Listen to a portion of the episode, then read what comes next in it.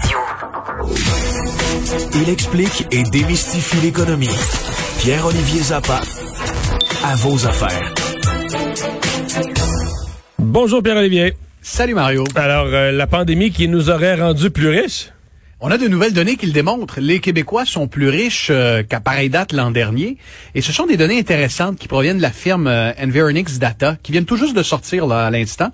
Et on constate qu'en moyenne au Canada, là, les ménages se sont enrichis d'environ 30 000 c'est une hausse euh, équivalente à 5,4% C'est énorme. Et ça, c'est seulement pour les neuf premiers mois de l'année euh, 2020. Alors, euh, c'est énorme. Et, Enrichi en payant des dettes parce que le marché boursier a été fou. Hein. Ben non, mais ça, c'est dans les trois derniers... Le prix des propriétés. Le, ah, prix, des, propriétés. Ah oui, l'immobilier, ben oui. Euh, ça inclut l'immobilier, ça inclut les placements, les investissements, les prestations gouvernementales, qu'elles proviennent de Justin Trudeau ou de François Legault. Et, et quand on regarde ben, province par province, c'est là que ça devient intéressant. Le Québec arrive au troisième rang euh, où les citoyens se sont les, plus les plus enrichis.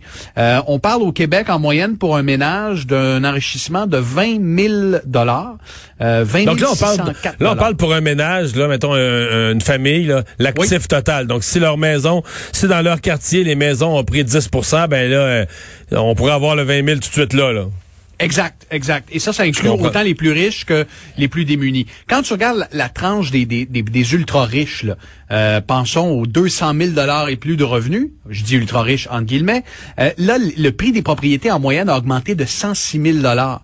Euh, le marché immobilier a vraiment participé à enrichir les plus nantis. Et quand on regarde la, la strate des moins nantis, donc à peu près 40 000 dollars et moins qui sont propriétaires, leur maison s'est appréciée d'environ 10 000 dollars. Donc leur propriété où, qu'elle se trouve au Canada, en moyenne 10 000 dollars.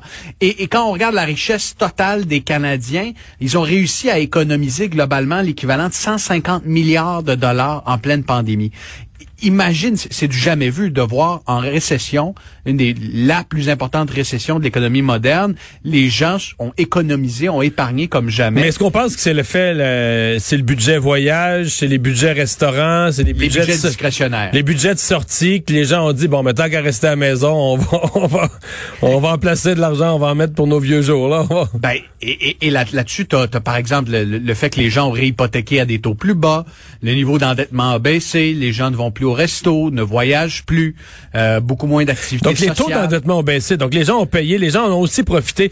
Ça, ben, ça fait partie dans le fond de l'enrichissement. Si tu payes ta carte de crédit durant l'année, euh, durant l'année de la pandémie, c'est un enrichissement. Tu as moins de dettes, ton, ton actif a augmenté. Et tu vois, dans, dans, dans le, le, budget des, des ménages, 90% des économies euh, ont atterri dans des, euh, des, des, comptes épargne, des comptes chèques, euh, dans des investissements, des placements. Et 10 de, de l'argent qu'on a réussi à, à, économiser est allé pour repayer des dettes. Parce qu'il y a bien des gens qui ont, qui ont, oui, épongé des dettes, mais qui ont renégocié leurs dettes ou qui ont repoussé le paiement de leurs dettes, qui ont repoussé leur paiement hypothécaire. Donc ça, ça a joué dans la balance. Puis quand je regarde le portrait de la famille moyenne, là, elle a réussi à économiser en pleine pandémie l'équivalent de 11 000 dollars pour les trois premiers trimestres. Donc, 11 000 dollars cash de plus qu'à pareille date l'an dernier dans un compte épargne, par exemple. Donc, ça, imagine, pour la relance économique, c'est quand même bon signe. C'est-à-dire que quand l'économie va repartir, les gens auront du, carburant, de, de l'argent dans leur compte pour participer à cette, à cette relance de l'économie. Et, et ça, ça va être intéressant à suivre parce que euh, corrige-moi euh, si je me trompe, mais dans l'histoire moderne, jamais euh, lors d'une relance économique post-récession, post-ralentissement, les gens étaient plus riches qu'au point de départ. Non, jamais, jamais, jamais, jamais. C'est vraiment, c'est sûr que ça peut, ça peut rendre optimiste pour ce, ce que la reprise va, va amener. Il n'y a pas de doute. En tout cas, dans certains secteurs là, qui sont discrétionnaires aux consommateurs, là, ça pourrait être, ça pourrait être favorable. Et en Ontario, là, juste terminer avec la dernière données, je disais au Québec, on est au troisième rang avec 20 604 dollars en moyenne par ménage de euh, d'enrichissement supplémentaire. En, Ontario, écoute, c'est 50 000 dollars par ménage ah, en moyenne. Euh, Colombie-Britannique, deuxième rang, 36 000 dollars. Je trouve que c'est des données qui sont fort intéressantes parce que c'est, ce sont les premières données qui qui nous qui, réussissent à prendre la pleine mesure euh, de, de, de la conséquence positive en quelque sorte de la pandémie sur le portefeuille des citoyens. Euh, ben là, les restos, on va pouvoir recommencer à y aller, en tout cas au moins en zone orange. C'est rouvert pour une bonne partie du Québec. Et t'as dû te penser, il y avait, ben, ce matin, quand euh, j'en parlais à l'ouverture des restaurants déjeuner, il y avait un petit peu de confusion, entre autres, par exemple, pour des parents qui ont des enfants de 18 ans et plus à la maison. Euh, là, l'enfant est un, enfin, l'enfant, l'enfant est plus un enfant, l'enfant est un adulte. Et là, il pouvait pas être à la table avec eux. Mais ça a changé, Mario, en cours de journée. Parce ça a changé en cours de journée?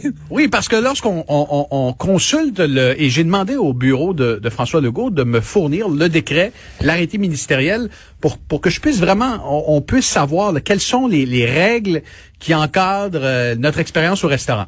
Alors, euh, ce qui ce qu'il faut garder en tête, c'est que les gens qui habitent à une même adresse ont le droit, en zone orange, d'aller au resto ensemble. Alors, si vous avez deux tanguis de 38 ans et que vous êtes deux parents, euh, vous pouvez tous... si vous avez la même, adresse sur votre permis de conduire, c'est ça. Il n'y a pas de problème. Maintenant, vous êtes quatre colocataires, Mario. Vous êtes, vous avez entre 20 et 30 ans, vous habitez tous à la même adresse. Ben, vous avez droit ensemble d'aller au resto. Ça, ça m'a été confirmé euh, par le, Mais là, bureau du premier euh, ministre. Pierre-Olivier, c'est d'une logique. Euh, si tu manges à la même table tous les soirs chez vous, pourquoi on t'empêcherait de manger à la même table au, au restaurant? Bien d'accord. Et, si tu as un chalet maintenant, une résidence secondaire en zone rouge, mais que tu passes en zone orange, mais que tu passes ta vie en zone rouge, je consulte le, document et il n'y a rien qui t'empêche légalement d'aller au restaurant si tu amènes une preuve d'adresse de, de, ta résidence secondaire. Ce que le gouvernement nous dit, c'est que ça contrevient à l'esprit hein, de, de, la loi puis de, du concept des, des, des, zones de couleur. Mais théoriquement, vous ne pouvez pas recevoir d'amende si vous allez au resto en zone mais faut que tu aies une preuve de ta de, résidence secondaire un compte de taxes, par exemple. Donc, si tu vas manger dans les cantons de l'Est, tu es à Montréal, tu vas manger dans les cantons de l'Est, mais que tu n'as aucune résidence là, là, tu peux avoir une contravention. Là, tu peux avoir une contravention, puis le restaurateur aussi peut se faire épingler par la santé publique. Euh, si, puis, si vous êtes deux personnes seules, donc, euh, euh, exemple, vous voulez aller manger avec votre tante qui habite seule, c'est permis de le faire. Donc, mais là, là, ça devient deux adultes deux adultes d'adresses différentes, il n'y a pas de problème. Si les deux adultes, pensons à une famille recomposée, ont des enfants chacun de leur côté, les enfants mineurs qui habitent sous leur toit, ils comptent pas, ils sont Il n'y a, pas de problème. Mais je pense que c'est important de faire la, nuance parce que j'ai, on a tellement reçu de courriels de gens qui n'arrivaient pas à s'y retrouver. Alors, on garde en tête que si on est en zone orange et qu'on habite tous sous le même toit, il n'y a pas de problème. On peut aller manger euh, au restaurant et participer à la relance de ce secteur qui a besoin d'un coup de pouce. Sinon, c'est limite de, deux adultes. Exactement. Pierre-Olivier, merci. Bonne émission. Merci. 18h30 euh, à vos affaires ici à Cube Radio et sur les ondes de LCN. On s'arrête.